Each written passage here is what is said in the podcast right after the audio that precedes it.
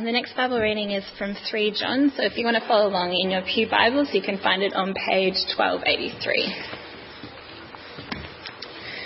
The Elder. To my dear friend Gaius, whom I love in the truth. Dear friend, I pray that you may enjoy good health and that you all may go well with you, even as your soul is getting along well. It gave me great joy to have some brothers come and tell about your faithfulness to the truth and how you continue to walk in the truth.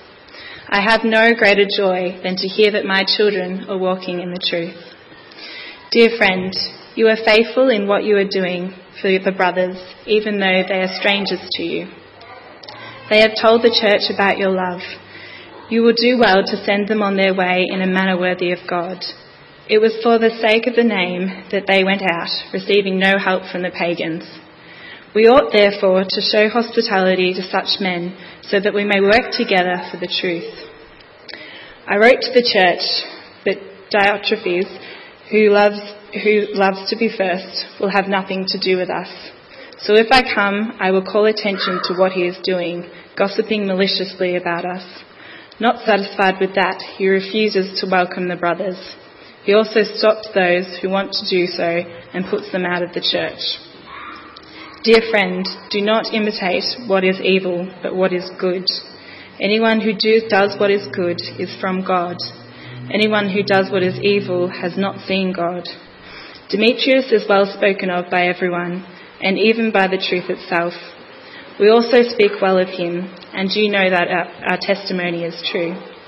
I have much to write to you, but I do not want to do so when, with pen and ink. I hope to see you soon, and we will talk face to face. Peace to you. The friends here send their greetings. Greet the friends there by name. Thank you, Penny. Well, friends, um, uh, grab an outline if you don't have one. That's um, that will help you follow through. Keep your Bibles open to 3 uh, John. This is the last in our series. Um, I'll pretty much work through those uh, all those verses. And, and what I would like to ask you to do now, perhaps turn around, welcome each other, and I want you to ask each other a question, and that is, what's your favourite movie? And you'll hear why I'll ask you to ask that in a moment, okay? So what's your favourite movie? Grab an outline, and I'll call you back in a moment.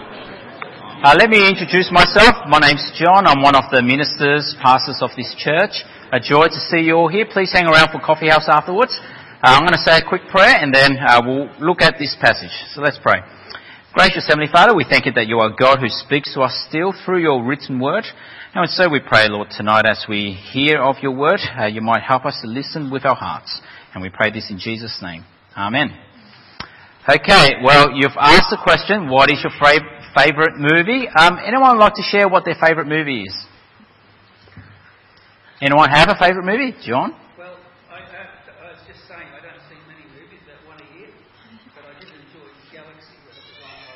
Galaxy. One a year, okay. Easy to pick from if you only watch one a year. Anyone else? Russell. Raiders of the Lost Ark. Okay, so that's Indiana Jones, right? Okay. Anyone else? The Rock. The Rock. The Rock with um, with a bomb. Okay. Well, some of you may know this about me. I'm a bit of a movie buff. I love watching movies. I love watching all sorts of movies. Actually, I just love watching the good movies, not the bad ones. Um, but uh, movies, uh, it has been something I enjoy. It's my way of relaxing, my way of switching off. But there have been movies that have um, caused me to fall asleep. Uh, and some of these movies are these. Pride and Prejudice. dead boring. I can't believe it. Uh, another movie I, another movie I fell asleep in, Cloud Atlas, Tom Hanks, boring like nothing. Uh, another one, The Great Gatsby, that was silly. Anyway, that's me. I'm sure you'll have different tastes to me. Bad taste, good taste, you decide. Now some people like movies where they feel that there is some escape, some escape from this world. Two hours, I'm in a different world, in a different reality. You know, movies like uh, Star Wars or Star Trek, same thing. I can't tell the difference. some people like movies where there is suspense, where there's magic, where there's a snowman. I'm sure you all have watched this. Esther, every night going to sleep, she listens to the soundtrack over and over again. It's driving me mad. I'm not liking this anymore. Some people like movies that are predictable. Uh, you, you know what's going to happen. There's no suspense at all. At every turn in the movie, you can predict what, what's going to happen. Movies like Titanic. you see, the romance in this movie is predictable. You, you know it's going to happen. It's silly. And the boat sinks. It's predictable. The only thing is, the boat bit is true. The other bit, romance bit, that's all made up. Some people like movies where they like, uh, where, where they can cry. Movies like this, you know, they prepare themselves by taking a box of tissues uh, to go watch a movie so that they can cry. Uh, anyone seen this movie? The, the, this, what I've been told anyway, this is a crying movie, The Fault in Our Stars. Of course, you know, when you're dry, when your eyes been dry for a while, some crying, wetting of the eyes might be good for the eyes. but I don't actually understand. Maybe I do understand. No, I don't understand why people would do that. Watch a movie to cry. But anyway, one of the all-time greatest movies that, that you should agree with me with this, I'm hoping. One of my favourite all-time uh, movies is The Fellowship of the Ring in The Lord of the Rings. Now, if you don't like that, something's wrong. But anyway, I mean, this movie has everything. It's got suspense, it's got romance, it's got fighting, there's action, there's horror, there's twists and turns. It's an amazing movie. And what I really like about this, this first one, the, the Fellowship of the Ring, is that there is this fellowship made up of this strange group of people. You know, in this fellowship, Fellowship of the Ring, you've got some hobbits, you've got a wizard, you've got an elf, you've got a dwarf, you've got a man, you've got a king. A strange makeup of these people who were trying to do good, to, to defeat evil with good over Middle Earth. And in this fellowship, why I like it is because though they're so different and unique, they love each other. They care for each other. This fellowship, there's loyalty, there's camaraderie, and it's just bizarre that they are so unique and different, but yet they would serve the same purpose, the fellowship of the ring.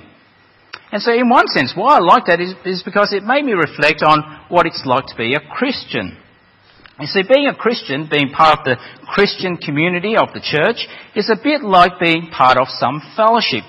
Of course, not fellowship of the ring, but the fellowship of the truth. Because we are people who are on about the truth. You see, Christians of every generation are always on about the truth. What is the truth? And we claim to know what the truth is. You see, Christians who are on about this truth in this fellowship, we believe that Jesus is both Lord and Saviour. That is the truth that brings us together. That is the truth which we believe, and that is the truth that gives us life. That it is, He is both Lord, that is, that is, He's our King, He's our Master, He's our Creator, but He's also our Saviour, the King who came down into this world, laid His life down for us on the cross Lord and Saviour. That is the truth that draws Christians together. That is the truth that we're on about. And in a sense, that's the fellowship of the truth. We are on about Jesus Christ. And so in this letter, this final letter of John, the, third John, the shortest letter in fact, uh, John writes to encourage this man by the name of Gaius in the truth. And so he's writing to him to contend for the truth, to remain in fellowship with the truth as he is walking in the truth. So this is what we'll see. So I want you to open up your Bibles. We're going to work through all 14 verses. And so firstly, in this opening greeting, just look at how John addresses his beloved friend Gaius. Now Gaius was perhaps a church leader uh, in a home church. Back then, they didn't have church buildings like that. A lot of churches started up in the home with small Bible study groups, and, and they were churches. And so Gaius was perhaps one of these church leaders. And so John writes in verse 1, have a look, he says, the elder. That is, he's referring to himself as the elder. He's a, he's a leader of a church himself, he's a Bible teacher. And so he writes to my dear friend. Now the word he is in fact beloved. That is the literal translation. So he's writing to my beloved Gaius, whom I love in the truth. You see, John's on about the truth. Even in his greeting, he's talking about the truth. But what does it mean to love someone in the truth? You know, when you read that, does it sound strange? What does it actually mean? Does it suggest that I can love someone not in the truth? That I can love someone in, in falsehood, in lies? Yvonne, I love you, but not in the truth, in lies? Is that what he's suggesting? That there is some other kind of love? Well, no, you see, what John is trying to express here is that the love that he is loving his dear friend is a love that is brought about by the truth. A love in which Jesus has brought about. You see, he himself, he's experienced the love of the Lord Jesus as Jesus died for him, laid down his life on the cross for his sake, and so it is this love that he's expressing towards this dear friend of his. He's loving his fellow brother in the same way loving. A man loving another man is strange, isn't it? Anyone find that strange? In our culture, it might be strange. But at my previous church, some of you may have heard of this story before. My previous church, we had uh, two male ministers and two manly ministers. They were blokey ministers. One of, one of which, he was a giant, he was a big man. So if I was to take on him, I would lose. That's how big he is. You probably think he's anyway but two manly men as ministers. But yet both of them, even though they were so blokey, they showed this, this deep, sincere, affectionate love towards the church. And one thing both ministers would always do is as they send emails, as they write emails, they would sign, not um, sincerely or faithfully, they would sign love. Love Jeff, love Warren. Isn't that strange? A man loving another man. They'll do it especially, intentionally and purposely to guys. Just imagine that. Think back to the Fellowship of the ring. Now, Aragorn, the king of Middle Earth, he's, he's writing to Gandalf. Alright, he's writing, these orcs, they're coming to attack us. Come and help us now. Love Aragorn. now you think that's crazy, a man loving another man. So what is this this, this on about? Why did those ministers in my previous church do that? So when I was a student minister, I was thinking, what have I got myself into? Is this some feminine type of lovey-dovey church? But of course not. He says, we look at this letter, we see that Christian love is one that is in the truth. A love that is genuine. A love that is sacrificial. A love that is brought about by the Lord Jesus himself as we learn from him, as we model from him, and as we imitate from him. And so this is, of course, what I've come to learn, that we are to love each other. This is my fundamental relationship with my fellow brothers and sisters. It is one of love.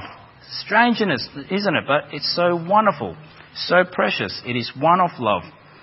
And so, John here writes, he loves him in the truth. And so here, we see John's deep love and concern for his friend, and he actually prays for him. He, he prays for his physical well-being. Uh, there's a suggestion here that perhaps Gaius was probably sick, and so he's praying that his physical well-being will be as good as his spiritual well-being. And so have a look at verse 2.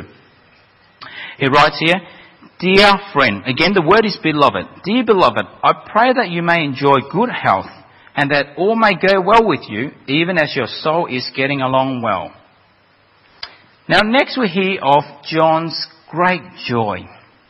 John's immense joy because of the reports he's heard from his friend.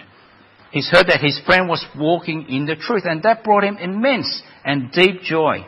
You see, during the first century, um, uh, um, there were many church plants that were going along because Christianity was sort of spreading and exploding. And so what would happen was apostles, John being an apostle of Christ Jesus, he would disciple people, he would raise them up, and he would send them out as Bible teachers, as evangelists, as pastors. And so they would go from church to church to help in the mission work, to help in the work of the gospel. And so John would have sent ministers and pastors and evangelists out to help all these different church plants, all these different home churches. And so some would return back to him and they will report back to him, and this was one of the report. They've reported how well they've been treated by this man, Gaius. Gaius was walking in the truth, And so this is what we read in verse 3. Have a look.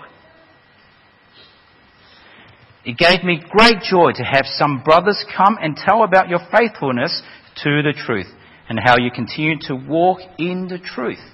You see, it was this that brought John great joy. That's the report that gave him excitement. And so we see this in verse 4. I have no greater joy than to hear that my children. You know, that suggests that perhaps Gaius was one of the converts that, that John brought to faith. He says, I have no greater joy than to hear that my children are walking in the truth. Now, if you think about what John says to there, no greater joy than to hear that his children are walking in the, in the truth. You, you must think that's a big call. I mean, if you think about life, your experiences, my experiences, there are many things in life that brings us great joy. I mean, my wedding day, it, it was a wonderful day. It was a good day. It brought me great joy. The birth of my three kids, it was a joyous day, though a disgusting day, but a joyous day. And as I uh, observe and watch them grow, uh, crawling and, and talking and walking, they're joyous days. But to say this, Gaius walking in the truth, gave John the greatest joy. Why would he say that? Why would that bring such great joy? Well, you see, it's because we, when someone, when his friend is walking in the truth, it means that he belongs to God. He's a child of God. He belongs to God's family. And that means he is one who will inherit eternal life. He has a life that goes beyond the grave. And so John knows this is gonna, this is awesome stuff because this friend of mine, I'm not only gonna see him in this life, but I'll get to see him in the life to come. That's why it brought him immense joy. He, he's got a life that will go on forever. Now, if you think about this, this must also be the things for those of us who are Christians for those of us, uh, of us who are in, in this fellowship of the truth, it must also bring us great joy when we hear our fellow brothers and sisters walking in the truth. Now, of course, the flip side is true as well. If you think about those who don't walk in the truth, that should bring us the greatest sadness. Those who were once part of the community of believers, those who were once part of the church, even those who once served in the church, to stop walking in the truth, when you hear reports of that, that should bring us the greatest sadness. Now, I've been involved in uh, youth ministry for many, many years. And so for quite a long time we had this, and we still do, have this great privilege to not only share our lives with the youth, but also to share the gospel of Jesus with them. A great privilege. Now remember about six and a half years ago, before Yvonne and myself and Esther at that time, we left for Sydney to study at a Bible college. We were leaving our home church. Now at our home church, we served in the youth ministry there for about 10 years. And so for 10 years we were nurturing and discipling and growing up these young, young kids. And so when we left, we felt like we were leaving our own children. And so when we arrived in Sydney, we were there for four years. We would often hear reports of how our our home church was going, how the youth who were growing into young adults, how they were going. And once in a while we'll hear these sad reports. And that is some whom we've discipled and cared and loved and shared our lives with, some have fallen away. Some have pursued ungodly relationships. Some have pursued uh, money like it's the be all and end all. Some have pursued their career thinking that that will bring them the greatest joy. And so some have stopped walking in the truth. Now, when we heard that, it was sad. But it was also disappointing because these people were really giving up something far greater. They were giving up eternal life for what they were pursuing. And if you think about that, it's actually foolish, isn't it? To give up something far greater for something that's temporary. It's actually foolish. It's a bit like I'd rather choose instead of picking a, a, kilo of, of gold in, in weight, a kilo of gold, a bullion, however heavy a bullion of gold is, instead of picking that, I'm choosing a ton of ice. Now, it's that foolish idea that you pick something big but won't last instead of that. But you see, for those who are walking in the truth, they get something far better, far greater, far long lasting than gold itself. Now, of course, for those who have fallen away, who have stopped walking in the truth, my prayer is that they will come back, that God will bring that back. But of course, we've got, while we were up in Sydney, we heard reports that there are many, though there, have, there were some who've fallen away, there were many who continued to walk in the truth. And so when we heard those reports that these people not only knew the gospel with their mind, knew it with crystal clarity, that Jesus died for them. They were not only people who, who understood the gospel, but they lived as disciples of Jesus. They were in fellowship, in the fellowship of the truth, walking in the truth. And we heard reports, you know, since then, three of those youth we've cared and nurtured, three, three of them have gone off to do some ministry apprenticeship. Uh, two more are thinking about that. One have gone off to Bible college. That brought us the greatest joy. I mean, these people, not only because they're doing those things, these people are people I will know in this life and I will continue to know and love and care for in the life to come. What greater joy than there than that? That those we know continue to walk in the faith. Those we love continue to walk in the faith. And so what are the things, makes us think here, that gives you, that gives us the greatest joy? What brings you the greatest joy? Now for those of us who are parents here, there are a few of us, it must challenge us. What, what from our kids will bring us the greatest joy? Will it be their, their results? Or what job they get, or when they get married? I would think, and I would still want to think this way in 10 years' time, in 20 years' time, as our kids grow up, that the thing that should bring us the greatest joy, that they are walking in the truth. Because it means that I don't only see them in this world, but also in the world to come. And so for John, he was concerned about the truth, that his friend was walking in the truth, and he was. And that brought him great joy. Now, John now elaborates on why he was so joyful. What was it that Gaius did that brought him such great joy? We see, just like in the, the movie, The Fellowship of the Ring, those who were in that fellowship, in that group, they loved each other, they cared for each other, they protected each other, they, they even risked their lives for each other. And in a sense, that's what Gaius did with the fellowship of believers. He showed his loyalty, his camaraderie. He loved the fellowship of believers. You see, he didn't just believe it, he lived it. And so what did Gaius do? Well, again, this wonderful movie. There was this scene when um, this elf, you know, Liv Tyler, had a name, Arwen, uh, Frodo was being attacked, or chased down anyway. She came to the rescue and she brought him back to their land, Rivendell. She nursed him, helped him back to full health. She showed him hospitality. They were on the same team, you see. She cared for him. She helped him back. They were on the same side. And so, in a sense, that's what Gaius did to the fellowship of believers, to those who were fellow brothers and sisters. He cared for these visiting preachers and missionaries, took them in, opened his home, fed them, clothed them, all at his own cost. Now, what makes his act of hospitality so profound was that many of these guys we're reading in this passage, they were strangers to him. He's never seen them before. Now, I wonder how many of us will be happy to open up our homes to strangers. Now, of course, these weren't simply just strangers. These were people who were also on about the truth. They were also themselves walking in the truth. They were on the same side.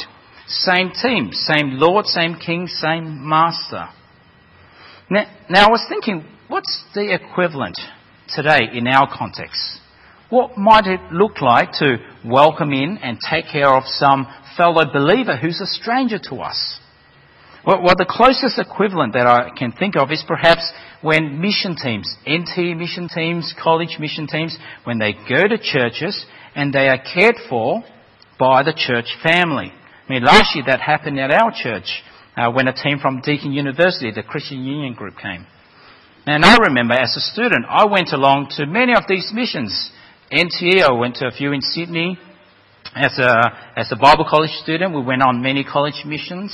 And every single time, I was billeted to some gracious and generous family. They took me in. I was a stranger to them. None of them saw me and said, you are a stranger. I'm not going to let you sleep in my bed, eat my food, use my bathroom.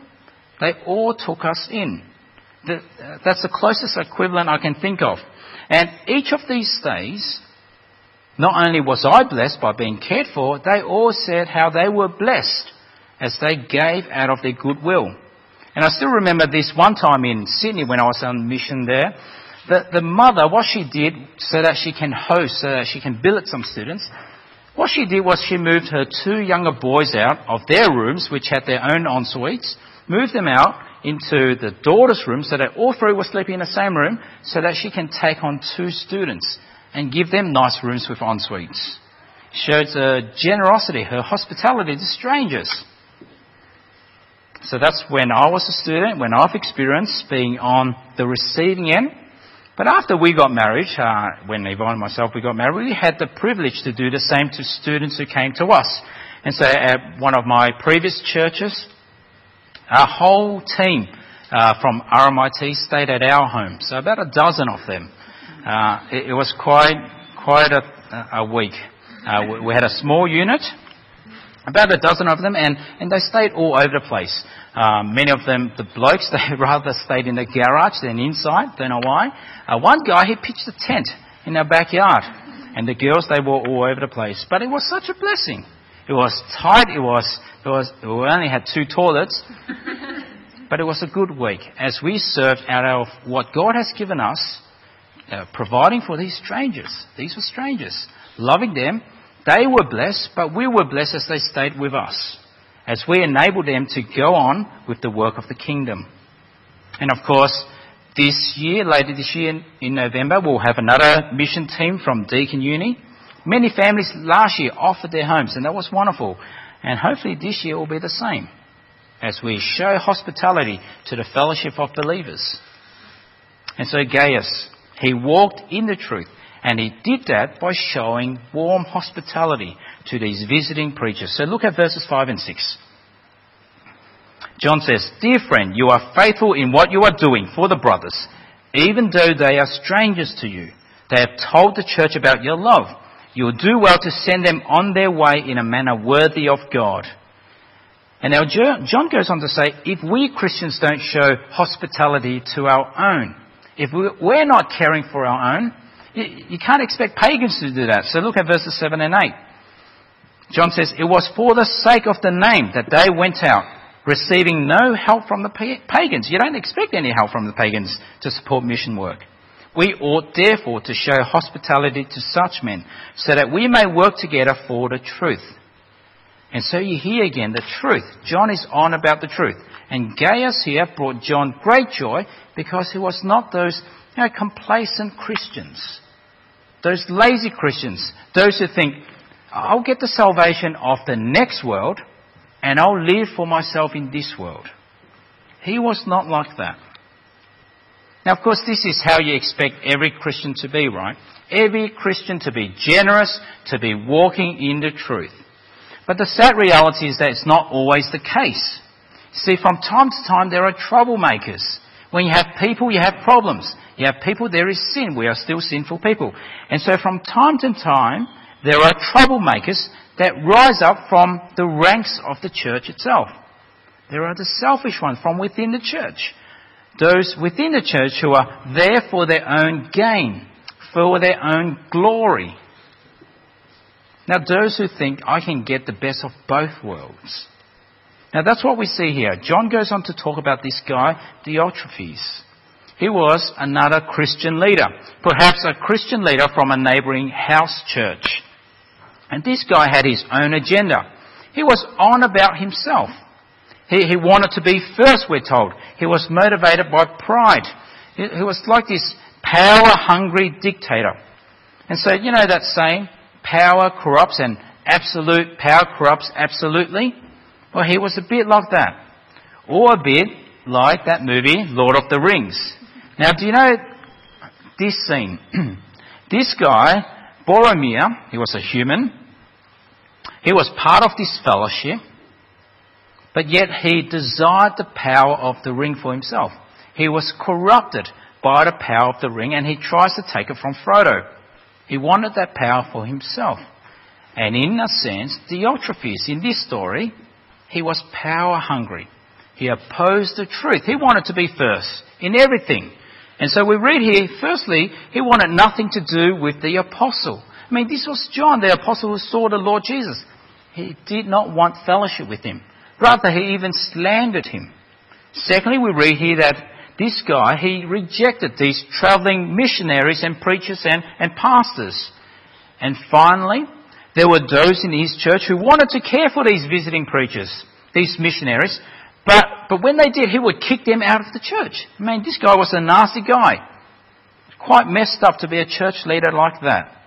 And so John warns here that when he comes, he will bring all of that to light. And so have a look at verses 10 and 11. John says, I wrote to the church, but Diotrephes, who loves to be first, will have nothing to do with us. So if I come, I will call attention to what he is doing, gossiping maliciously about us. Not satisfied with that, he refuses to welcome the brothers. He also stops those who want to do so and puts them out of the church. Strange guy, isn't he? He's from within the church. And so John exhorts Gaius, you are to be different. You are to be very different. Do not imitate that guy. I've got another guy for you to imitate, but do not imitate that guy. Rather, you should imitate, be like Demetrius. This guy walks in the truth, and it's evident in his life. Now, Demetrius, we don't know too much about him, but he was perhaps one of these traveling pastors and missionaries and preachers. He was perhaps the one who, in fact, brought this letter from John to Gaius. And so look at verses um, 11 and 12. He says here, Dear friend, do not imitate what is evil, but what is good. Anyone who does what is good is from God. Anyone who does what is evil has not seen God. Demetrius is well spoken of by everyone, and even by the truth itself. We also speak well of him, and you know that our testimony is true. And now finally, John concludes his letter. It's a short letter. He expresses his love for Gaius and the church. He desires to meet him. And so, final verses, verse 13. I have much to write to you, but I do not want to do so with pen and ink. I hope to see you soon, and we will talk face to face. Peace to you. The friends here send their greetings. Greet the friends there by name. And so here ends this letter. Now, what are we to make of it? This was a personal letter from the apostle to this one man. What are we to make of it? Now, I don't know of any Gaius today. What are we to make of it? Does it, does it translate to us? Does it mean anything to us? But you see, what this letter shows is it was John's concern for Gaius, and it's really John's concern for Christians of every generation, for us today. And so it, it, makes me wonder, after reading this letter, if John was to write a letter to us today, to St. Stephen's Presbyterian Church, plus visitors, to us today, what would he write? Would he write the same things to us as he did to Gaius? Would he write something like this? The reports I'm hearing from you people at St. Stephen's, it's bringing me great joy. I have the greatest joy because of the reports I'm hearing. I'm hearing that you are all at St. Stephen's, you are walking in the truth. Now I know many of you are under the pressures of life. The pressures from studies, the pressures from your parents, the pressures from peers. Some of you are even experiencing some terrible illness. Some of you chronic diseases. Some of you are here even cancer. Some of you are finding this patch in your life so difficult, so unbearable that it hurts you inside. But, but I'm overjoyed. I'm overjoyed that you are walking in the truth. And that's because you know the love of the Lord for you. You know the love of the Lord Jesus for you as He laid down His life for you. And so you're clinging onto Him. You're staying in fellowship. You're trusting Him. You know that there is no life, no hope, no peace apart from Him. And so you're walking in the truth. And that brings me the greatest joy. But not only that, I hear that you at St. Stephen's are extremely generous. You're so hospitable. You're sharing all that God has given you with the fellowship of believers. You're opening up your homes, even to strangers, because you love your brothers and sisters in Christ. What a letter that would be to receive from the apostle. I wonder if John was to see how we are living today in this church, plus visitors, if John was to observe and see, would that be the type of letter he would write to us? Would we be like Gaius? Or would instead he be saying something like this? I mean, I've been hearing reports of you people at St. Stephen's Presbyterian. How can you people who have heard of the wonderful gospel of the Lord Jesus, who know that Jesus counted you worthy to die for you on the cross, but yet you would oppose the truth? You would live life for yourself, seeking to be first. You seek your own glory rather than God's. I mean, how can you be on the church roster and serve in all those different ministries, but yet be bitter inside? To do it out of pride, out of self-glory. How can you put on a show in all your service at church so that people would love you? Or oh, how can you be so inhospitable? I've been hearing these reports. How can you not share all that God has given to you to your fellow brothers and sisters? How can you be so selfish and to think that this is my home, my patch, my domain? I can't stand having people coming and touching my stuff.